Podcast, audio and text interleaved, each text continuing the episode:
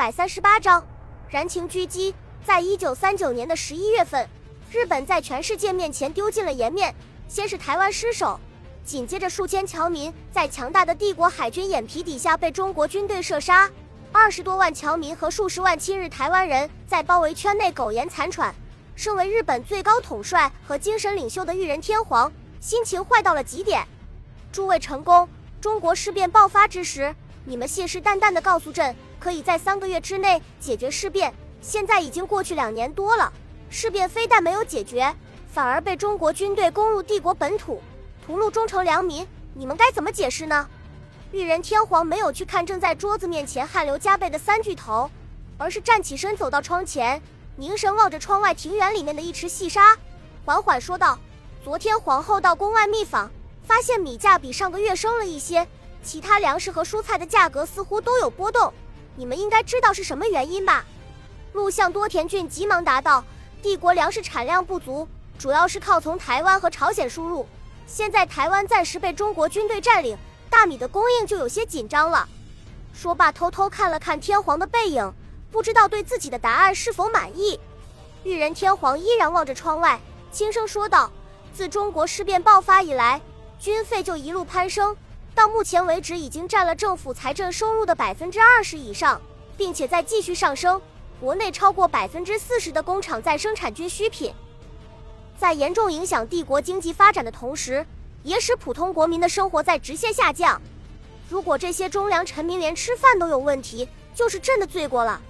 陆相、海相和教育总监听天皇说出如此自责的话，急忙站了起来，齐声说道：“是臣等无能。”为陛下难过，然后把头深深的低了下去。玉人回过身来，语重心长的说道：“虽然军略非朕所掌，但是却知道战争和经济生死相关。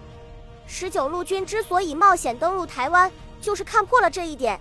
只要把台湾打得乱七八糟，无法给本土提供粮食和兵源，对帝国就会产生巨大的影响。你们难道会不明白吗？”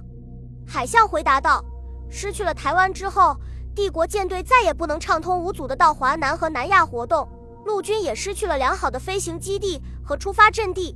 十九路军的老巢福建也安全多了。既然你们都明白了，朕就不再多说了。希望诸位能多替帝国民众的福祉考虑，保证粮食的供应。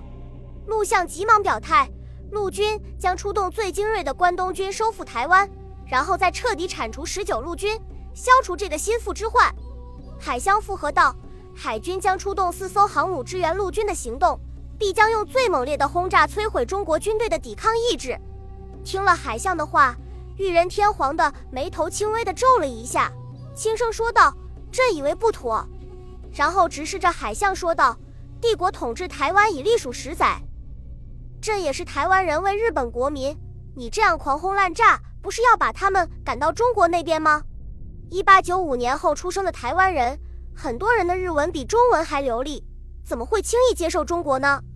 故而一定要慎重行事。最后又用轻描淡写的语气说道：“你的炸弹大可以等到收复台湾之后，再用到福建的十九路军身上，好彰显帝国的军威。”在裕仁天皇的直接干预下，日本统帅部随即加快了行动的步伐，抽调大批运输舰到东北运输关东军。海军部连续派出加贺、赤城。飞龙和龙香四艘航空母舰和近百艘巨型战舰把台湾团团围住，现在的两百余架轰炸机轮番出动，对岛内的战略要地进行不间断轰炸。同时，从日本国内增调海军陆战队的两个支队，分别增援基隆和高雄，协助驻军稳定防线。一九三九年十二月十日。关东军第一和第八师团在海军联合舰队的大批飞机和舰炮的掩护下，在台中港以北十几公里的一个叫大安的小渔村抢滩登陆。先头部队迅速建立了滩头阵地，待后续部队登陆之后，立即向内陆挺进。在他们的身后，登陆艇和小型的运输舰、汽艇不断在舰队和海滩之间往来穿梭，把部队和大批的装备物资运送到岸边。几公里长的海滩上很快就堆起一座座小山。在距离海滩两公里外的一座小山顶上，十几名中国士兵正爬在树梢上面监视着对面日军的动静。当看到一支千余人的部队向这里走过来之后，其中一名士兵低声问道：“班长，咱们是撤退还是和敌人干一下再走？打？拿什么打？班长汪洋反问道。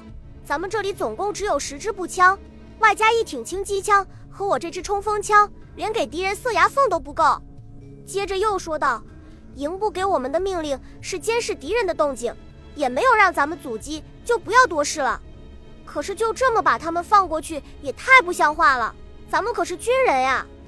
首先发问的吕朝凤不满地说道：“军人的天职就是服从，亏你还知道自己是个军人。”汪洋揶揄道。然后吩咐战士们：“大家快下山，回营部报告。”接着扑通一声跳到地上，全都下地之后，一个有点年纪的战士提议道：“老汪，阿凤这小子枪法好，你就让他把小鬼子吓一吓，好过把瘾。咱们就这几个人，也无所谓暴露目标，只要跑得掉就行了。”然后冲着吕朝凤挤了挤眼睛：“你他妈的就喜欢搞事！”汪洋笑骂一声，然后对吕朝凤说道。就给你一次机会，如果打不中的话，老子回去就把你屁股打肿。看着吕朝凤信心十足地端起步枪，他又补充道：“只准打一枪，没问题。”吕朝凤语态轻松地回答道，然后干脆利索地装上弹匣，低头钻到树林里面去。其他人急忙又爬到树梢上，等着看好戏。日军的先头部队先奋兵把附近的几个制高点全部占领。其余的部队沿着山间小路向前搜索前进，很快就推进到距离中国士兵藏身的小山脚下。这时候，突然从树林中间响起“砰”的一声，正走在队伍中间的一个腰挎战刀的日军军官身形猛地一滞，双手无力地摇摆几下之后，仰面倒了下去。训练有素的关东军立即卧倒在地，开枪还击，密集的子弹随即向山坡的树林中覆盖过来。阿凤。汪洋跳到地上之后，立即对着树林沉声喊道：“随着一阵枝叶响，吕朝风笑嘻嘻地钻了出来。”汪洋急忙说道：“这批鬼子好像很不一般，咱们快点撤！”说罢，带头向山后走去。他们刚刚走下山坡，山脚下的关东军就呈扇形包抄上来，同时大约一个小队的士兵从小路全速向后插过去，准备切断对方的后路。战士们根本就没想到日军的动作居然如此迅速，刚刚走上一条简易的乡间公路，数十名日军就从山上冲了下来，沿着他们刚刚走过的路线追踪过来。走在队尾的吕朝凤无意中回头一看，就发现后面的树枝在不停的晃动，他急忙喊道：“大家快跑，鬼子追上来了！”沿着公路还没跑出五百米，后面就传来一阵杂乱的枪声。几颗子弹随即打在战士们身后十几米远的地方，迫使他们全速前进。吕朝凤边跑边回头，只见大约三十多名日军正在后面穷追不舍。在更的地方，越来越多的日军士兵从树林中钻了出来。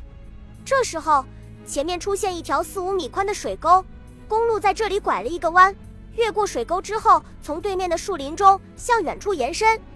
吕朝风过桥之后没有继续前进，而是闪到路边的一棵大树后面，摘下步枪，借着检查弹药使自己的心情平静下来。随后努力调匀呼吸，悄悄把头探了出去。几十名日军在公路上面拉成一条长长的直线，最前面的士兵和小桥之间的距离已经不到五十米远，最后面的士兵还在百米以外。吕朝峰目不转睛地盯着最前面的日军士兵，等他刚刚跑到桥中间的时候。一个箭步从树后闪了出来，抬手就是一枪，日军士兵手中的步枪笔直地向前飞了出去，然后向前猛冲几步，软软的倒了下去。后面的日军前脚才踏上桥面，就看到前面的同伴倒了下去，急忙把身体往后一蹲，停了下来，接着飞速举起步枪，可是还没来得及瞄准，对方的枪就响了，左胸口随即出现一个黑黑的小洞。然后在土黄色的军服上面逐渐扩大，步枪也应声落地。日军士兵带着难以置信的表情，缓缓倒在桥头，右手无意识地解开上衣的扣子，费力地向胸口摸索着，最后慢慢停了下来。听听，连续两声枪响，并肩登上桥头的两名士兵几乎同时中弹倒地，一名矮小的士兵从他们的身后暴露出来，并且抢在吕朝凤的前面开了枪。吕朝凤感觉自己的肩膀仿佛被锤子砸了一下，猛地向后一甩，步枪随即垂了下来。紧接着，从伤口处传来剧烈的疼痛，他急忙向路边一滚，倒在地面上。一颗子弹从他刚刚立足的地方飞了过去。吕朝峰连爬几步，把步枪支在一块石头上面，对着桥头连开两枪。可是狡猾的日军已经趴在桥面上，阴险地等待他暴露位置。十几名日军先后赶到，随即轮番枪击吕朝凤的藏身之处，压得他头都抬不起来，只能埋着头胡乱还击。射出去的子弹连一点准头都没有。日军趁机越过小桥，从公路两侧慢慢逼近，手中的步枪仍然在连续不断的射击。突然，从前面传来轻机枪的射击声。子弹在公路上打出一个个浅浅的小坑，日军士兵急忙滚翻到树林里面。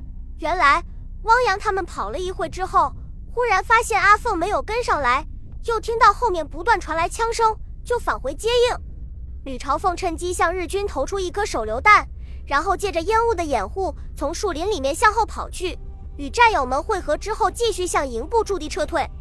日军由于摸不清对方的虚实。只好等到后续部队赶到，才继续推进，但是已经失去了中国军队的踪迹。